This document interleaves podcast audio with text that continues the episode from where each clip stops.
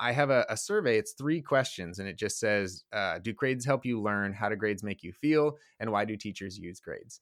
The sad part to me, the the the comment I see most often when I ask, "How do grades make mm. you feel?" across the board, kids just say, "Dumb." Hmm. And like no teacher would ever intentionally send that message to a kid. Like you would never verbally right. say that to a student. Yeah. But oftentimes our grading practices communicate that to them because it's, you know, typically a, a dehumanized assessment process is you try this thing, no matter how it goes, we're moving on. And that's where kids really feel dumb. Because the whole point of, of assessment is is to listen, like to listen to kids. Ponder this. What are three psychological states you want students to feel in your school or classroom? Maybe you think of things like motivated, empowered, accepted. Now think about how your school or class's grading and assessment practices either support or thwart those states. Does ranking and dividing them by grade letters and percentages make them feel accepted? Does a no retake or one and done assessment empower them to try again or believe they can succeed in the future? Do the grading practices intrinsically motivate them to focus on the learning and conceptual understanding, or does it extrinsically motivate them to cut corners to quote unquote make the grade? Do the grading practices motivate them at all? Quality assessment and feedback are key to unlocking high level learning, but are the keys we're currently holding broken? This episode, we're doing a deep, practical, dirty, and nerdy dive into how to humanize assessment practices, creating systems and strategies that truly empower and motivate students. If you're a school leader looking for new ideas to improve old systems, stay tuned. If you're a teacher looking for practical, teacher tested strategies to use regardless of school systems, then stick around. Or if you're just a human who has dealt with grade rage in the past, Join us today. Grab your favorite drink and a tasting rubric. It's time to upgrade with another Educator Happy Hour.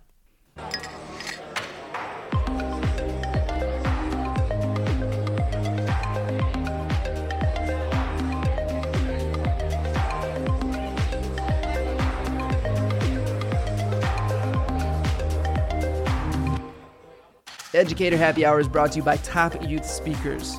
Are you looking to inspire your students or staff to not only motivate their thinking, but their actions in school and beyond? Then check out Top Youth Speakers.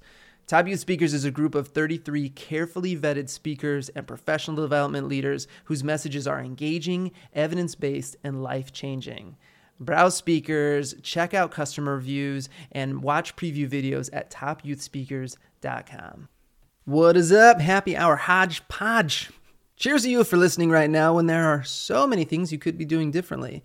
I'm really honored you're making the choice to dive into this episode today, and it won't disappoint you. We're going to be talking about one of the key and important practices around education, which is assessment and feedback, and how to do it in a way that actually humanizes students and learning. But before we engage in reducing that grade rage, I have some statement updates for you.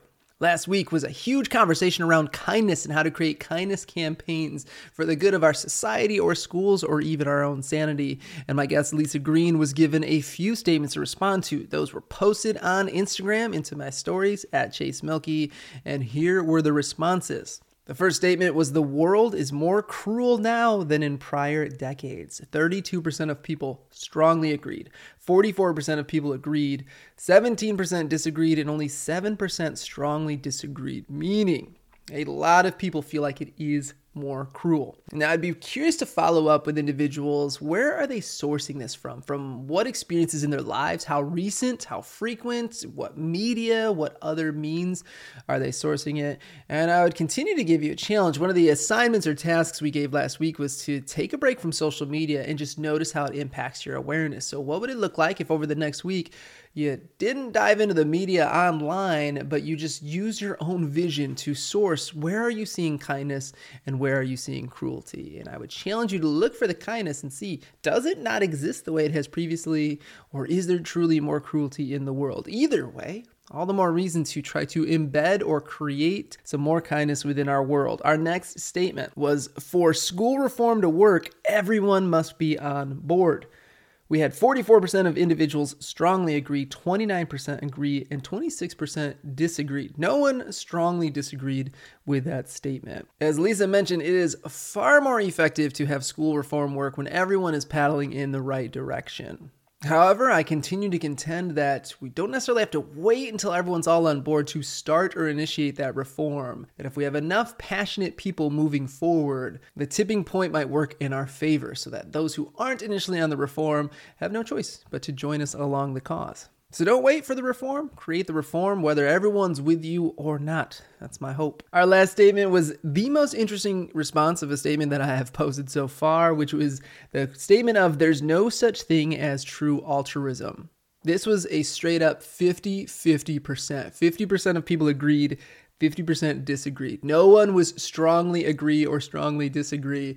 People were pretty well divided. And this was another one that stirred a lot of conversation in comments or in direct messages. I was speaking with a friend and former student around this idea of a lot of it hinges on the definition. So, for example, you see these stories of these custodians who just secretly amass millions of dollars. No one even knows it. And then after they pass away, they donate it without any need for recognition. Now, one could argue that is some true altruism. Like they weren't doing it for the credit. They didn't even pass on until after they passed on. But then there are these lingering questions. Were they doing it to try to get into heaven? Were they doing it because they wanted to have their family's name put in a positive light? And is that negating the true altruism below? It can be real easy to get hung up on the definitions of what do we mean by true altruism. But I share with you what I shared with all my students in teaching this concept of try to get altruism ish. If you can just do your best to do kindness, regardless of the context or the character of another person or the need for recognition, I think the world will be a better place. And with that, we close off our statements update for this week. If you want to join along each Tuesday, I post these statements after posting an episode. So follow me on Instagram at Chase Mielke, share your opinion in the polls, or leave a message or direct comment of how you're feeling about each of these controversial or at least interesting topics. And now let's get to it with this week's episode episode. I write and speak often about the effect of value conflicts in education. In Maslach and Leiter's research on burnout, one of the six major causes of exhaustion, cynicism, and inefficacy is having a value mismatch. And though there are many mismatches that can happen in schools. One that affects me deeply is the mismatch arising from traditional grading and assessment practices and the value of wanting students to learn intrinsically and be motivated intrinsically. I always felt so inefficacious when I saw how the standard ABCDE system of grading affected my students' motivation. High schoolers would come in with a decade of learned helplessness, feeling defeated on day one because past grades told them they weren't good enough. I would see students break into literal tears over a B plus because their identity was so deeply welded to being a quote unquote A student. I would feel sick to my stomach at handing students feedback on an essay, knowing that the fast paced curriculum wouldn't even give them a chance to use that feedback in the future. But as any educator with these frustrations knows, it's hard to innovate this system solo. What can I do as a lowly individual teacher to counter years, decades, a century of these grading and assessment practices? If you feel the similar weight of this doom star bearing down on you, don't give in to the dark side because this week we're tapping into the Force with a Jedi assessment warrior. My guest this week does more than just bemoan the system, more than just talk the talk of improving assessment practices, more than pie in the sky utopian talk. He researches, writes about, and most importantly, applies assessment practices that are hopeful and humanizing. Tyler Rablin is a high school English language arts teacher in Sunnyside, Washington. His passion is around the integration of humanized assessment practices combined with intentional technology use to create a new learning experience for students. His work has been featured on Edutopia, EdSurge, and Cult of Pedagogy, and he was named a top 30 K 12 influencer by EdTech Magazine in 2022. He has a book coming out through Times 10 Publishing that analyzes the link between motivation and assessment. And outside of the classroom, you can often find him running, hiking, reading, or woodworking, where he is no doubt secretly honing his Jedi skills. It's time to learn from the Yoda Jedi assessment warrior, Tyler Rablin. All right, Tyler, welcome to Educator Happy Hour. How's life treating you in the great Northwest up there? Oh, it's great. It's like 75 degrees today and perf it's so nice out in central Washington right now. So I have zero ah, complaints. That's beautiful. Is that normal for this time of year for y'all?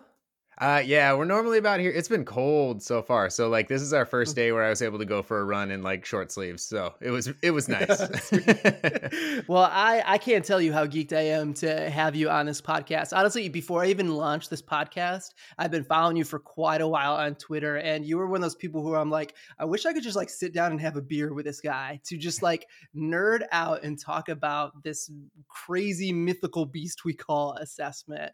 Uh, so I'm so geeked to like formally get get a chance to do that, uh, which kind of leads to my first general question for you. How many rubrics or spreadsheets do you own or have you created? Because I feel like every time I hop on Twitter, like you have this amazing, immaculate, beautiful rubric or Google spreadsheet. I'm like, man, this guy is a master of those things. How many do you think you have? What's, what's your overall? I don't know the the the the, I guess the uh, the crowning jewel of all my spreadsheets is there's one I had like it was a year long process of trying to unpack all of the 9 10 ELA standards and I have a spreadsheet that just has a stupid amount of all of those like unpacked and built into learning progressions and rubrics and it's like it's just it was I don't know why I did it, to be honest. It was so much, and I will never be able to use all of that. But it was just like one of those things where I, like you said, I had built enough rubrics and spreadsheets yeah. that I was like, well, let's see if I can get all the way to the end of these. Like, how many can oh I do? And that embarked me on my weird journey. They're incredible. I mean, you could probably get a job literally. I don't know if you'd want that job. It sounds to me like terrible, but you could probably get a job just making spreadsheets and rubrics and Google Forms for folks because you are that talented. Um, no, honestly, the, the first question we always ask every guest on Educator Happy Hour is if you are having a stressful or challenging day, what is your drink or your decompressor of choice? Oh, uh, okay. Both sides of the coin. I am a, I, I'm a bourbon fan. Like that's my go-to. Right. So if I need, if I need a drink, it's bourbon typically. Uh, my decompressor is a run, like a run, or if All I have right. time, a hike. Hike's ideal, but you know, not always a, an option. So either yeah. of those two. Does the does the bourbon come before the run or after the run or along with the run in the uh, CamelBak? After, after a run during the hike. Uh, that's kind of. um, so honestly, the the topic that we're going to be diving into is one that every educator has to deal with, which is the topic of assessment. And assessment is this really nebulous and challenging thing because there's so many values and opinions, and there's so much tradition built into how educators assess and provide feedback, and how grades come into play play. But where I want to start with is is you often use the term humanized assessment. And I would love to kind of dive into what that is because so much of assessment seems counter to that. Like it almost feels like objectification of we're just really trying to rank and order students and put them into bell curves. So share with us a little bit more like what do we mean by humanized assessment? The big thing for me i mean the the typical approach to assessment is you you have students who are engaging in this very challenging act of learning mm. and then we put mm. them through a series of tasks or activities where they're supposed to show us what they know and at the end without any necessarily input or conversation a lot of times all of that information gets condensed down to one single letter or one single number mm. And mm-hmm. when you put mm-hmm. yourself in the shoes of a student, that's a very dehumanizing process. Like I've gone through, yeah. I've engaged in this struggle, I've gone through all of these things, I've tried my best, and all of a sudden I just get like a label slapped on me and move along, you know? And so yeah. I think when that's the approach to assessment, it makes people feel I mean, I know when I'm in situations like that, I, it, it, feels very depersonalized. It feels like I am not mm. the important part of that equation, um, whatever's going mm. on there. And so when we talk about humanizing assessment, one of the big things is just how much of a say does the student have in that process? Like, how actively involved mm. are they? Because typically their involvement is I do the thing I'm being asked to do, and then right. that's the end of my involvement. Like everything else from there on out is oftentimes yeah. teacher focused. And so being able to pull them in and say, hey, like, let's, you, you, did this activity.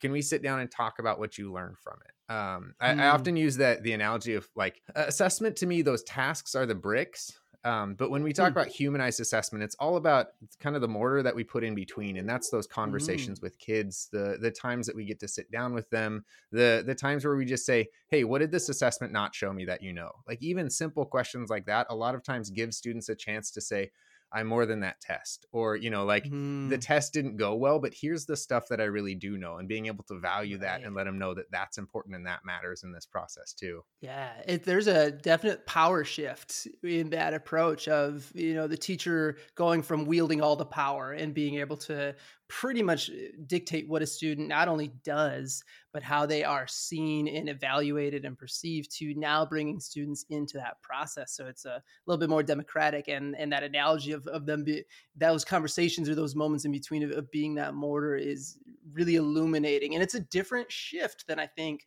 a lot of educators are used to. What are, if you could name like just what are a couple practices that you have really utilized to kind of help at least start that shift or coach other teachers in making that shift from the objectification to more of the humanizing approach? In terms of like working with other educators, one of the things that I think is so powerful when we talk about any sort of request for changing our assessment practices mm. is being able to get voices of kids. Uh, I spent a long mm-hmm. time in my career trying to encourage other teachers to to change, focusing from a teacher lens. Here's why we should do this. Here's mm. why you know. Here's this theory that's really mm. good, and I now have a collection. Anytime I work with a school, or anytime I get a new batch of students in my own classroom. Um, I have a, a, survey. It's three questions, and it just says, uh, "Do grades help you learn? How do grades make you feel? And why do teachers use grades?"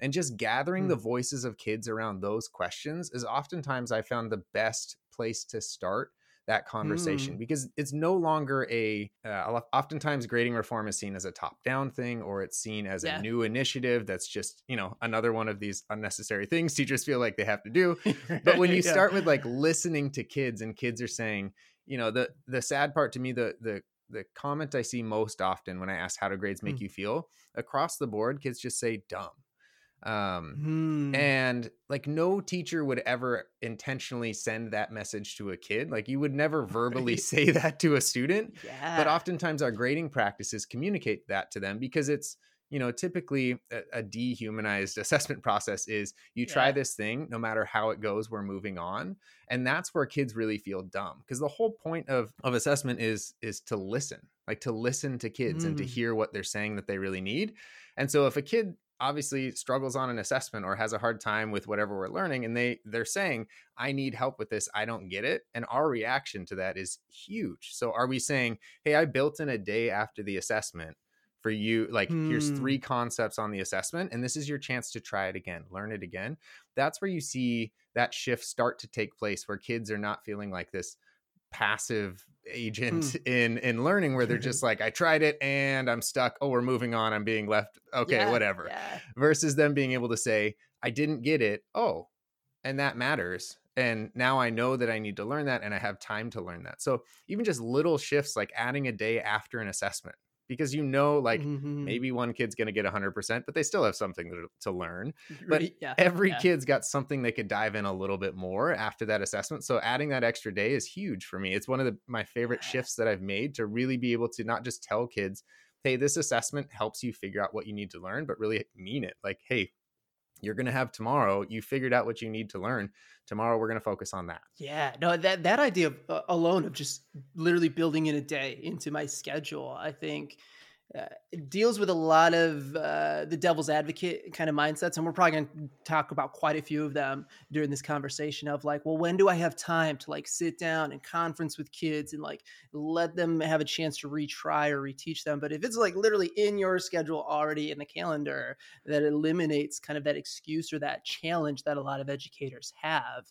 With that idea of like they know going into it that they're going to get a chance to try again or to approach the assessment differently.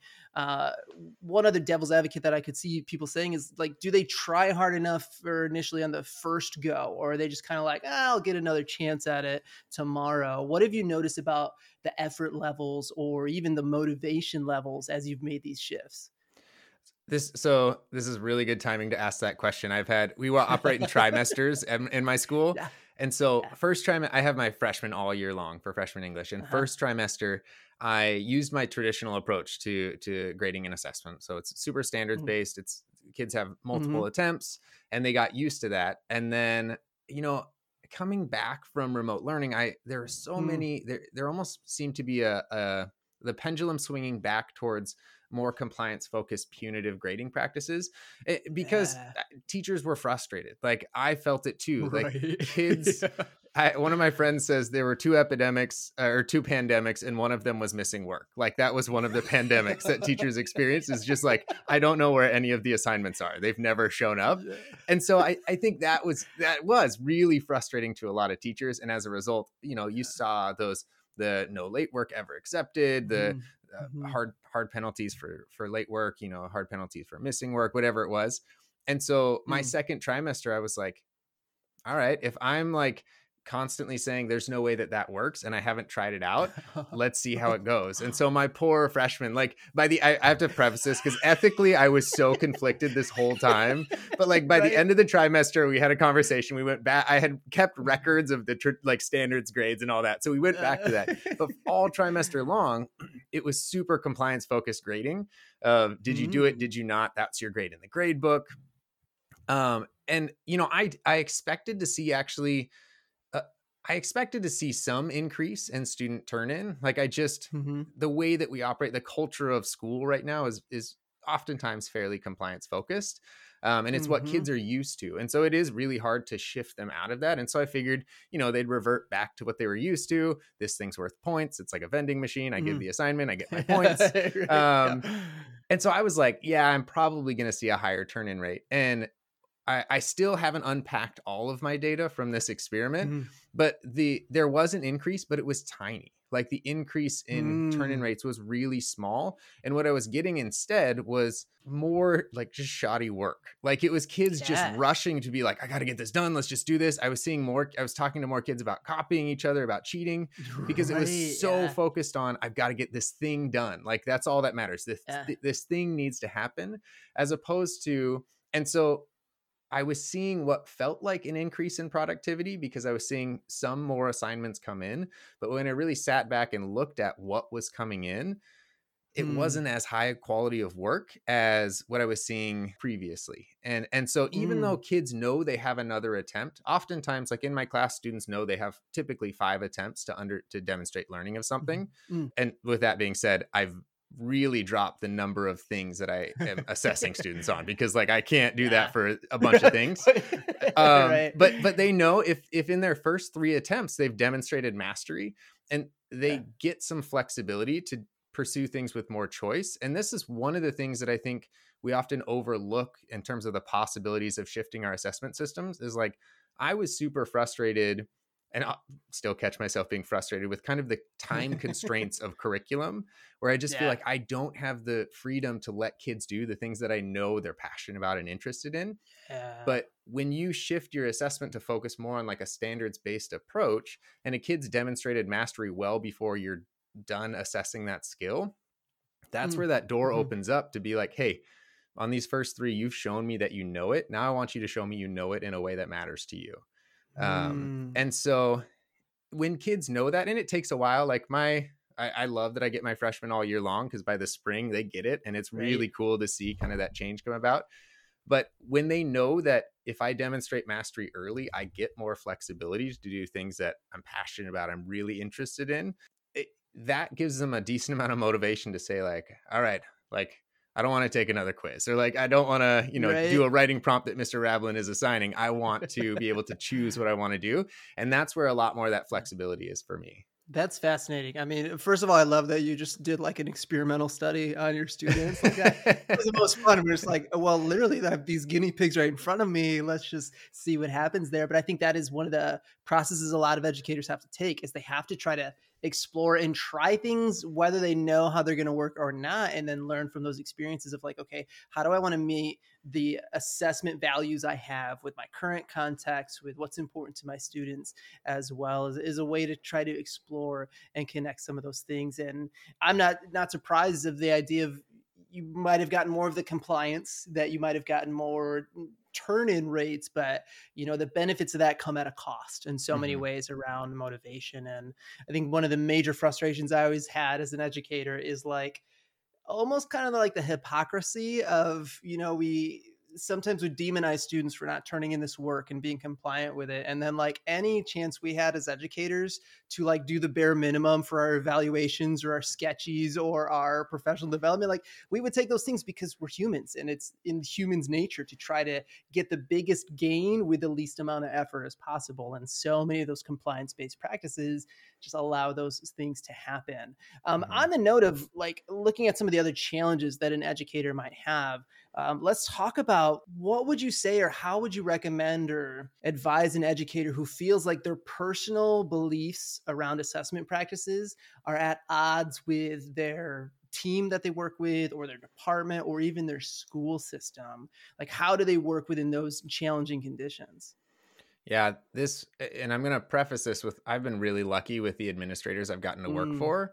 Um, mm. But there was a, my, it was my second year of teaching. Um, I had a, a student that I, I had, I had just begun to explore what what alternative assessment methods might look like. And so mm. I had like this kind of understanding in the back of my mind that I was working on, but I was still using just the way that I was graded growing up like a very right. just traditional approach. And so that's what I was yeah. doing. And I had this moment where this this student was failing my class like single digits percent in terms of her grade. Mm. And but she was an absolutely like to this day probably one of the best writers I've ever had in my class. Mm. Um mm. and I I had this moment of like just real recognition that the the the way I was trying to communicate the student's level of understanding was not matching up with reality. And so I had this sort of like cognitive dissonance going on. And I sat down with my yeah. administrator and uh, just said, like, what what do I do? I, I don't think this is accurate. I don't think this is fair. And he really like just sat me down and he was like, Did she learn? Did she demonstrate the things that she needs to know? And so, mm. what I learned from that experience is I had this expectation that I had essentially developed for myself of this is how I'm supposed to grade. These are my expectations. And yeah. when I sat down and really asked for hard answers from someone above me, a principal. Oftentimes mm. I find there's more freedom than I expected. Um, mm. So like mm. even right now, I work my my team's about well, we're smaller this year. Usually there's like eight or nine freshman English teachers in my building. Hmm um, and we're supposed to be fairly aligned and even with things like curriculum we're supposed to be super aligned but every time i've gotten to a point of just like this isn't meshing this isn't working i've got to try to make a change if i sit down with either the team or my principal or both. Usually those conversations where you try to say listen we need to strip it all back like what is the thing that i need mm. to make mm. sure that i'm doing with kids or what are the actual requirements that I, that are set around me as educators we we are probably our harshest critic and we are so right. constantly saying like no i've got to be perfect this is what it's supposed to be these are the expectations and like i am someone who is learning through like i've got to let a lot of that stuff go yeah. and so those conversations were just really sitting down with someone who you might feel like is putting expectations on you and saying like here's the reality and usually opening that conversation with here's why it's not working for kids mm-hmm. i've very rarely met anyone in education that is not willing to question what's going on when that's the approach of like okay that's our kids are our focus and it's not working. Let's actually have a conversation here.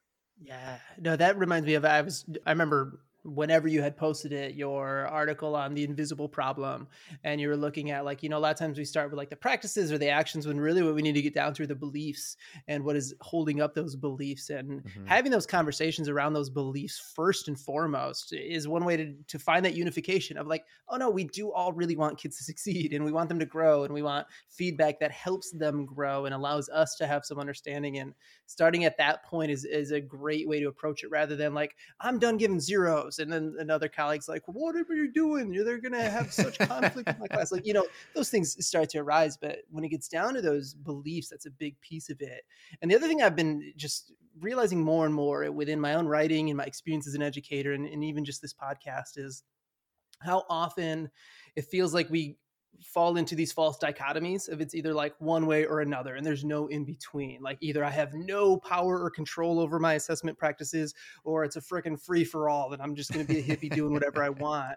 Um, or just even within a teacher's experience of like they don't necessarily have to scrap everything they've done in the past with their assessment practices, but looking at how do I layer in a little bit more choice or how do I layer in a little bit more conferencing is is a starting point to get some movement in the right direction rather than being like screw it there's nothing i can do. Um, mm-hmm. um, so kudos to you for for having those conversations and sharing with the world how those conversations can go and what your experiences are.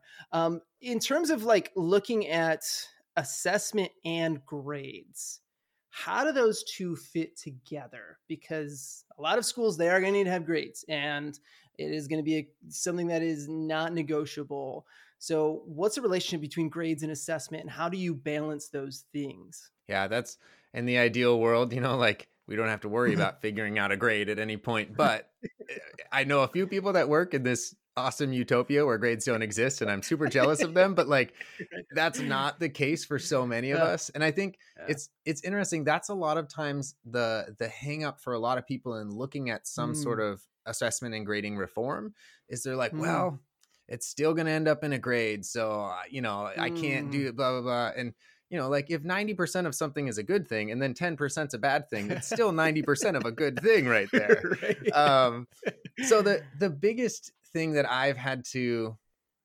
realize through kind of all of my work with assessment is when a grade has to be involved, as much as possible, if that is a two way street, the grade holds less harm than it does when it's a one way mm. street, where um, mm like if if if that grade is determined in in conversation or like actually today my my debate class did their first grade pitch which is how they set up for our conferences where hmm. they they we have four skills that we've worked on in this trimester so far and they hmm. pull their best example from their work so far of each skill and say here's hmm. why i think this is good here's where it falls on the learning progression and then through all of that, then it says, you know, based on this, what what grade do you feel like you deserve? And I'm pretty transparent with them that like, okay, this is not a one-way street, you to me, where you tell me the the grade. like it is still a two-way street where if you, you know, have nothing turned in and you're like, I deserve an A plus. I'm like, yeah, let's talk about that. um, but but just that act of them being required to take ownership. I think a lot of times when mm. the grade just comes from the teacher to the student, you hear it all the time Mister, why did you give me this grade? And yeah, as much as it's yeah. like frustrating where you're like, oh, I didn't do that. The reality is like that's how they're perceiving it. Like yeah, I gave you this thing, you went behind some weird curtain, like did a couple things and then out came this grade. Right? Like that's like how they view it is like, I don't understand this process. You stole my stuff and then gave me a bad grade.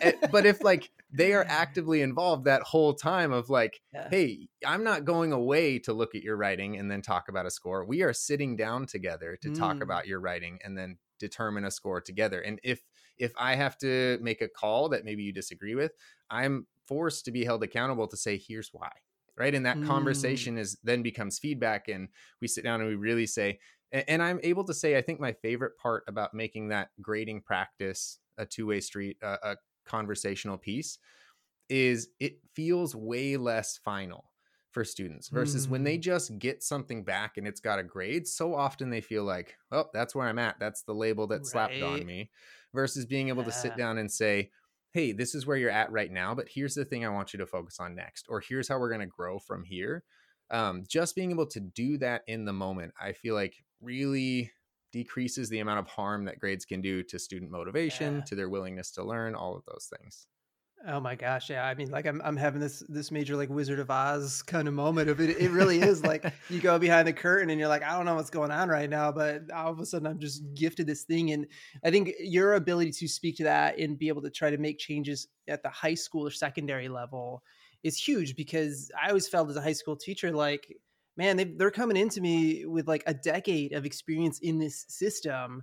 And how am I going to shift that in one trimester, one 12 week course, one experience in to know that like it is some of those maneuvers of just bringing them in the conversation and mm-hmm. shifting to conferencing and to, whether it's pre-conferencing post-conferencing or throughout the process of those little maneuvers can mean a whole lot and at least trying to demystify the experience of learning and assessment and feedback and at best help students feel actively a part of the process rather than just like passively screw it i can't do anything different it's just going to end up the same way it always has so that's that's mm-hmm. a big shift for a lot of educators in a powerful way now, with that shift comes, I think, at least my final devil's advocate question for now, which is time. How can educators shift their time because the number one thing I hear from educators is like, I don't have enough time to pee, let alone do all these massive changes within my world. And like the curriculum is being jammed down my throat. So, what hot tips you have for trying to build in or shift time to have those conversations,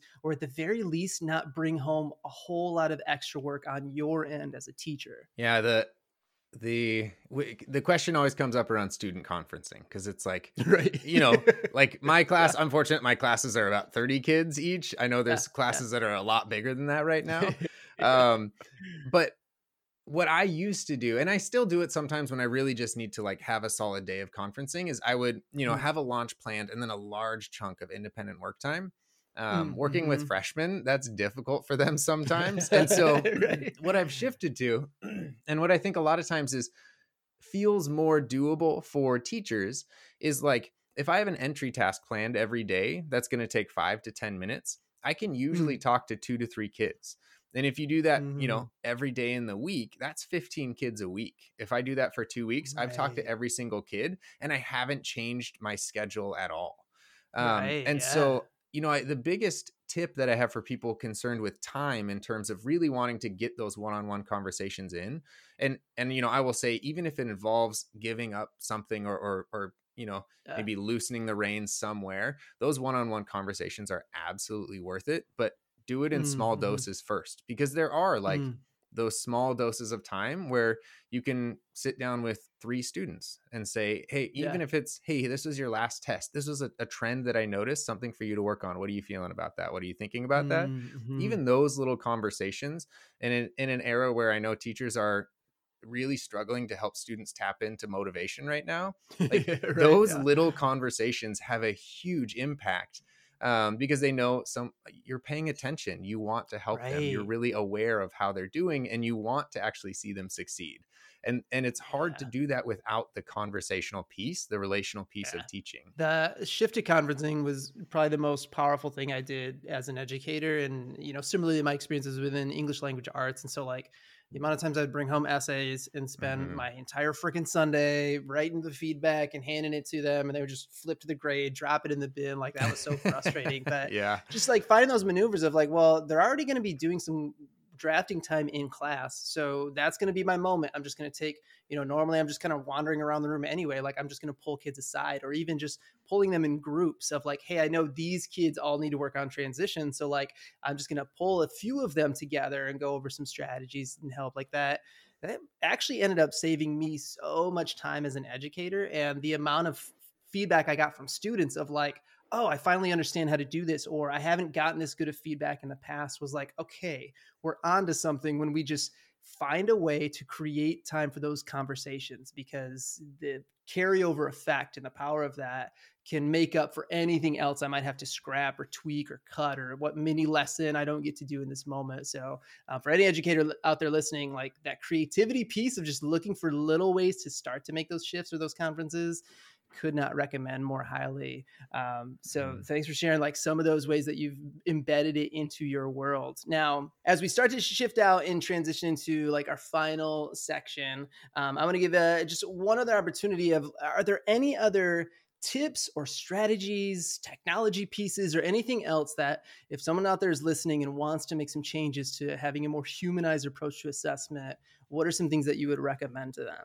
So, in terms of uh, technology pieces, one of the things that I have mm. found really helpful, not necessarily on humanizing it more, but on making mm. students uh, which I guess kind of humanizes it, helping students see when they get feedback that it's going somewhere, as opposed to like, mm. you know, I always say if you give someone feedback and no opportunity to use it, it's basically just a slap in the face. like, right? It's like, right? It's like, hey, you're not good at this, but I don't care. We're moving on. Like that's right. kind of how feedback some, comes across sometimes. Oh my gosh, um, yeah.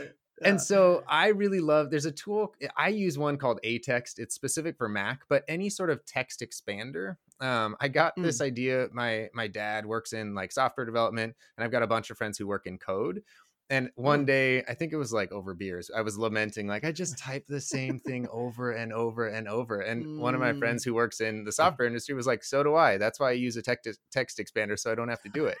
and so he explained, like, the idea behind it is he you can preset these like codes so if, if i my mm. example for run on sentences is dot ro if i type that for feedback it, I've set it up so it pops a full explanation like of what a run on is, oh. and you can link resources in there too. So instead of just being like, "Hey, you're struggling with run ons," it's like, "Hey, this is a trend I'm noticing. Run on sentences mm. or something you you I see a lot of. Here's like three videos that will teach you how to do it, or here's three resources." Mm. And so mm. now, and I always when I try to leave feedback, I used to be the English teacher who like had to mark everything as if it was a challenge for me to catch it all. Um, Ooh, and I realized, splice, get them. yeah, exactly. And I'd mark every single one, and then I like got I learned a little bit about cognitive load theory and working memory, and I was like, oh, that doesn't work at all. Good to know. right. um, so I, now I usually just leave one, maybe two comments if it's going to be like things mm-hmm. that I want mm-hmm. students to work on, because really that's the extent yeah. of what they're going to work on anyways and it saves yeah. me a ton of time and especially when i pair it with a text expander like mm. what takes me three keystrokes is now an a, an additional lesson you know we talked about the day after the test the day after mm. feedback like something for the student mm. to say like mm. okay here's what i'm going to do with this feedback the next day you know, really, I'm yeah. not leaving feedback the day after the essays due. We all know that's not realistic. But I was like, how whenever, are you pulling that one off? whenever I know I can get the feedback, that's the next day. That's what I try to do. Um, but just something for them to take and use. And then the other piece with, I've kind of just segued to feedback now at this point, but mm, mm-hmm. that really helps with feedback, make it feel like something that is building towards something, is giving students a place to collect it. So if I leave mm. a comment about run on sentences with a video, my students have a feedback portfolio where they can record hey run on sentences are something that i'm working on. Here's something i learned. Mm. here's what i need to do next time. And it's on one page so that the next time we sit down to write students all can pull that up and say this is what i'm working on. The the format of that that i currently use has i have a, a grows and glows column. So grows is like things that we're working on glows is stuff to celebrate. And the really cool part about this that i guess coming back around to the humanizing element of it is students who early on maybe really struggled with those run-ons and they saw that in the grows column multiple times but they intentionally worked on it eventually they see that become something that's celebrated when they get it when they mm. learn how to do mm. it and without having a place to put that it's really hard for the student to celebrate their growth and i think celebration right. in the assessment process is something we don't often get to do because we have isolated data we're not seeing trends but when kids get to like notice that, hey, I struggled with this early on, I had time, I had multiple attempts to work on it, and I got it. That's mm. a really mm. cool experience for kids to start building their confidence and see that they're competent in these things, which we all need if we're going to persevere and try difficult things right. again. Right. No, I love that because I don't know many like high school students are gonna like go brag to their friends of like, dude, I just nailed fragments. I'm not doing fragment sentences anymore. Like, so like they have a designated space where they do get to have that moment of joy and that affirmation because like what we all know about motivation is unless there's some sort of payoff at the end of it or we're trying to avoid some pain, like people aren't going to do the things. And so the more we can really start to embed the feeling of success and that dopamine hit of they've put in some effort it's come to fruition they can see mm-hmm. the evidence of that that's that's a huge thing i think often gets left off because it really is like they get the feedback and then we're like bam next assignment next thing without a chance to really reflect on that love love that idea oh my gosh, so many awesome ideas. But since I do want to make sure that you can get back to your family and your life and your world, we're going to shift into our final section of this podcast. I'm going to give you three statements, and your options are to strongly agree, agree, disagree, or strongly disagree. And then we might elaborate a little bit more on some of your responses. And so we're going right. to be sticking to some themes here. Your first statement is schools should abolish grades. Oh, um, this is funny. This is it's good timing because my debate kids always want to debate this, uh, and it's something we've been talking about recently. I bet. I'm gonna say agree. The only reason okay. I'm not saying strongly agree is because I think mm. a lot of assessment reform gets halted from this idea that we can't get rid of them yet. And so I think there's a Mm. lot yes, grades have there's a harmful aspect of grades, Yeah. but I think there's a lot of good that we can do even when grades are still in the picture. And so Hmm. that's the only reason I'm not saying strongly agree because I don't want to I don't want someone to hear strongly agree and then think like, well, that's it. We got to get rid of grades or nothing. Someone's gonna clip out just that moment, like no Yeah. context around it. Like, oh, Tyler thinks we're done.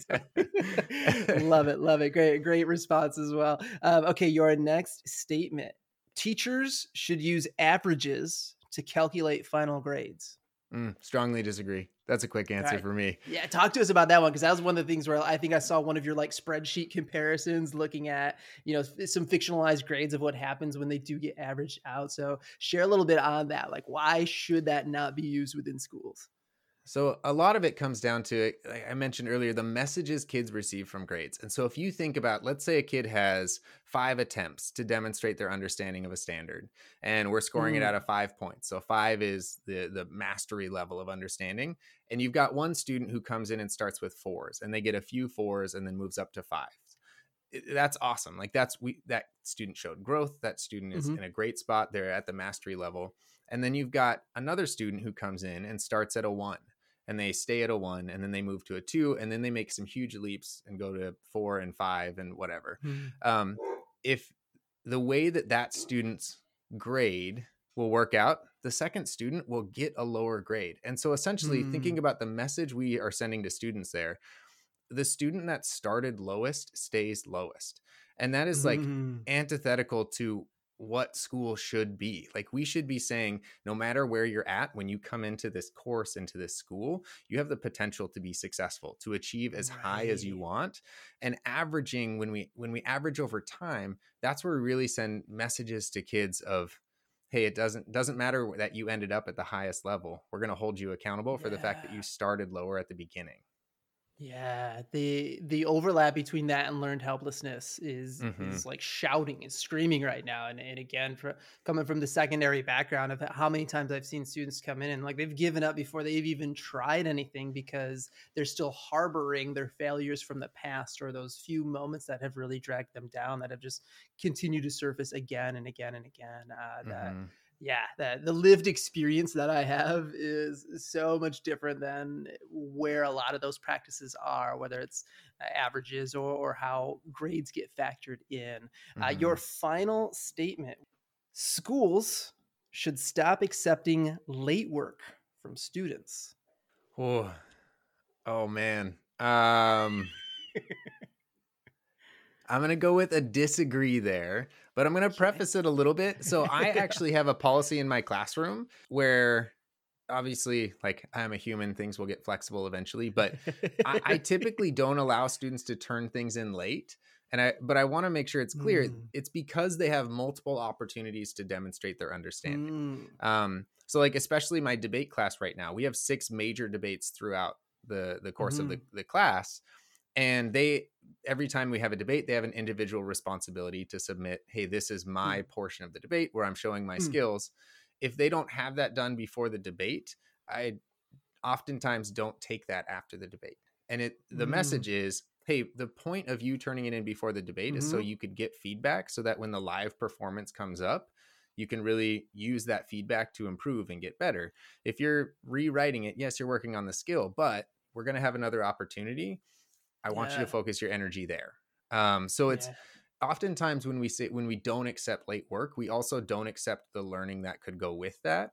And so Right. if if you are saying I'm not going to accept late work, it's really important to me that there's got to be a way for the student to still demonstrate their learning, engage in the learning outside of that one singular Mm. assignment. Because otherwise, if we Mm. just shut off that, we're telling the student that learning wasn't important to me. Like, right? Like, I, I don't care if you learned it, you just didn't get the thing done in Right. time. And yeah that you know we can't do that we that, we can't do that with kids so do we have to find ways to manage our own workload and make things sustainable for us absolutely and sometimes having to limit late work is a way that we have to do that just because we have Mhm. a really heavy load of work that we have to make manageable but we still have an obligation to make sure that the student has access to that learning Mm, eh, that's such a key finding of that idea of the the contingency plans are the middle ground of it's not one or the other. Cause I, I remember the moments when I would just like kind of let free for all late work. And then kids would be turning in things at the end of the trimester that like happened literally months ago. And I'm like, this like this isn't even like relevant for either of us right now. Like I didn't get the feedback I needed from you. Like you're just doing this to, to pump the grade up. And then those other moments of when I did feel like I shut it down entirely. And it was just like this lost opportunity where I'm like, ah, oh, crap. Like literally I just slammed them with a grade and now they had no chance to to try again or do something differently. So mm-hmm. having kind of that balance of there are some hard deadlines, but there's still these other routes or opportunities to show or demonstrate your learning. Such such a beautiful way to make sure that you aren't completely scrapping everything, um, but are completely reinventing from the scratch. So love it, love it, love it. Okay, last question I have um, before we close it out, and this has been so illuminating for me. Oh my gosh, I'm my inner nerd is geeking out right now is you have a book coming up soon. I would love to to hear more. Like what what's the book about and what can you share with us before it comes out? Yeah so it's coming out through times 10 publishing. It's part of their hack learning series. Sweet. and so it, it really looks at you know instead of waiting for the system to change, how do we make those mm. changes mm. in small ways in our classroom to sort of hack the system? And so um, mm. the title of the book is going to be Hacking Student Motivation Through Assessment. And it really oh, looks at the link between uh, our grading practices, our assessment practices, and how they impact student motivation and what small changes we can make that tap into the motivation that we know every every person has um, but oftentimes there's mm. just things that conflict with our practices in terms of fostering that motivation and helping students tap into it and see that it's there and then use it in the classroom. So it looks at there's five is that right? There's five major ways. I'm in the the editing phase of it right now, so my brain is all a jumble.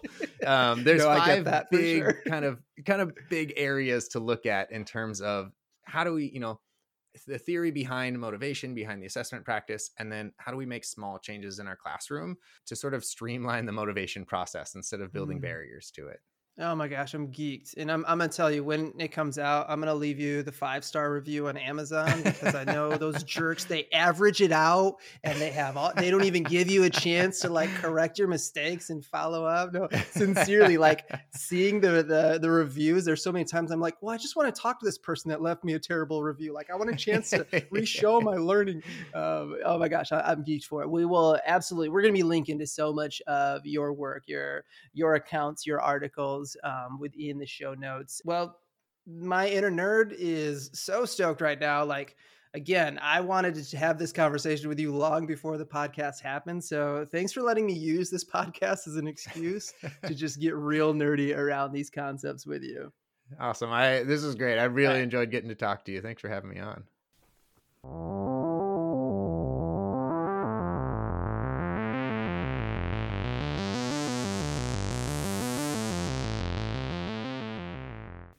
All right, time's up, happy hour hodgepodge. Turn those tests in.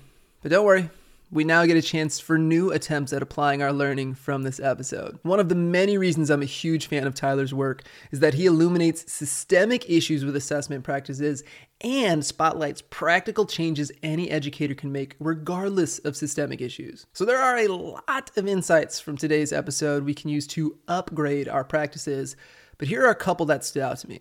Number one, open a dialogue this next week or month. Tyler shared a few examples of how to start the conversation around our beliefs and experiences with grades and assessments. Oftentimes we focus in on the actions themselves and the little tweaks without really investigating how do these practices explore or demonstrate our values and are there a mismatch between our actions and our values and to what extent do we have unified values as a teaching or educational staff. Now what this could look like in your specific context is if you're a teacher, invite students into the conversation. Ask them how your current practices are affecting their beliefs or learning and look for ways to implement their feedback. We don't have to completely rebuild everything at once, but giving students a chance to give us feedback on our feedback is great start in making our impact as educators visible. I will still remember when I got the feedback from students that I was giving them too much information to try to improve with their essays, and that helped me streamline to just focus on a couple key areas. Not only were their voices heard, but it allowed my feedback to be more effective. So bring students into the dialogue because they are living the experience of assessment, feedback, and grades every day. Another option of opening a dialogue is to start a conversation with your team or colleagues or your administrative staff on how grading and assessment practices are affecting student learning. As Tyler mentioned, none of us want to have our students feel like they are dumb as a result of their grades, and yet, that is oftentimes how our belief systems and our actions in practice are being demonstrated to students. So, do the deep work and the deep exploration of what are our beliefs and are they matching up with those practices? And if not, what small or impactful tweaks could we make? To help with these conversations, I've linked a couple of Tyler's articles on how to approach these conversations with collaboration and improvement in mind. So check out the show notes. Now, your second potential assignment you could take on this week is to experiment with one new assessment or feedback strategy. Tyler mentioned the importance of making small changes to start. So consider which of his many examples and beautiful strategies you could put into practice with your students. For example, conferencing. Take a few minutes each day over the next couple weeks to have brief one on one or small group conversations with students to give them feedback for growth. You could try post assessment days. Build in an extra day or hour after students see the results of an assessment to revise their learning and implement the feedback. Use text expanders. Create more robust and more efficient feedback comments with text expanders like Tyler mentioned. I've linked a couple resources in the show notes to help you if you want to make that shift or even just consider implementing more alternative attempts. That could look like creating at least one alternative way that students can demonstrate learning if their first effort isn't as effective. We don't have to reinvent our entire curricula, but looking for those little moments where they get a chance to implement the feedback, show and demonstrate that they have the learning, and develop the belief that their effort does matter for growth. As you hear me say often, don't overwhelm yourself by doing all the things all the time. Give yourself permission to grow your efficacy with one shift in practice. Reflect on the impact, then use it as fuel to keep growing. With that, I'll leave you to ponder your next move to humanize your assessment practices. Thank you for being the amazing humans you are, Happy Hour Hodgepodge. I'll see you next week with another attempt at learning and living. Cheers. Huge thanks to Tyler for carving out some time to share with us and for being such a pragmatic, approachable, and innovative assessment Jedi warrior. Thanks to everyone out there who has given me feedback and assessment on our podcast. Though we're not a fan of averages over here, consider helping us grow by leaving a positive review wherever you listen to this podcast. Every review helps us grow our audience of happy hour hodgepodgers. Special thanks once again to our sponsors, Top Youth Speakers, the source for speakers and professional development leaders whose messages are evidence based and life changing.